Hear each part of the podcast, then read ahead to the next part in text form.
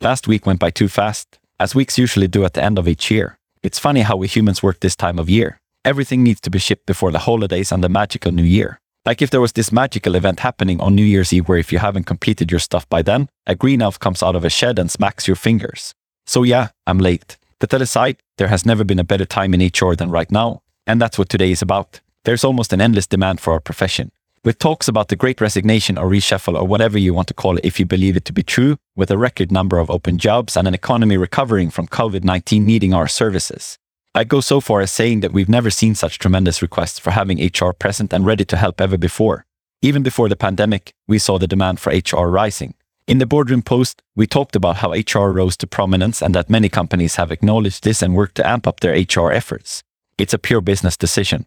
When more roles are done by highly skilled labor, which is scarce, the requirements for organizations rise. And to get the organization in shape, you need people who can help the organization enter us. One of my favorite non validated data points around this is looking at what the big fours are doing. Traditionally, as you probably all are aware, they have offered services closer to finance than HR. Thus, they have been the breeding ground for many finance people. And they still are. But a couple of years ago, I noticed an interesting trend emerging. They started to hire more and more HR people.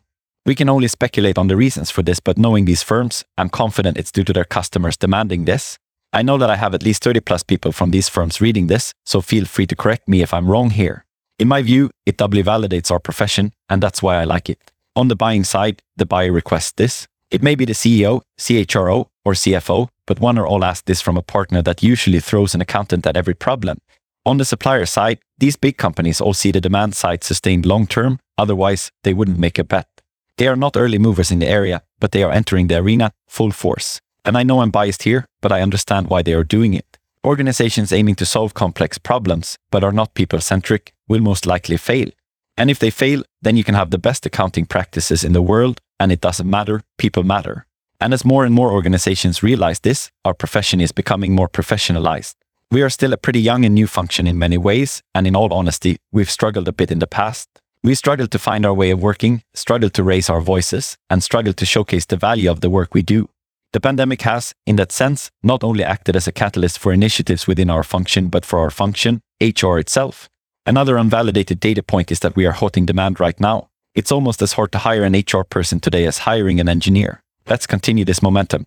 Let's try not to lose ourselves in all of this. I've said it before and I'll repeat it. It's the basics, the things we learned the first day in HR school that will make the difference for organizations. No need to reinvent the wheel or jump on the next fancy trend. Let's focus on our leaders, helping them create the best possible organizations out there. There has never been a more exciting and fun time to be alive, and never a more exciting and fun time to be in HR. That's it for today. Thank you for listening, and I'll catch you next week.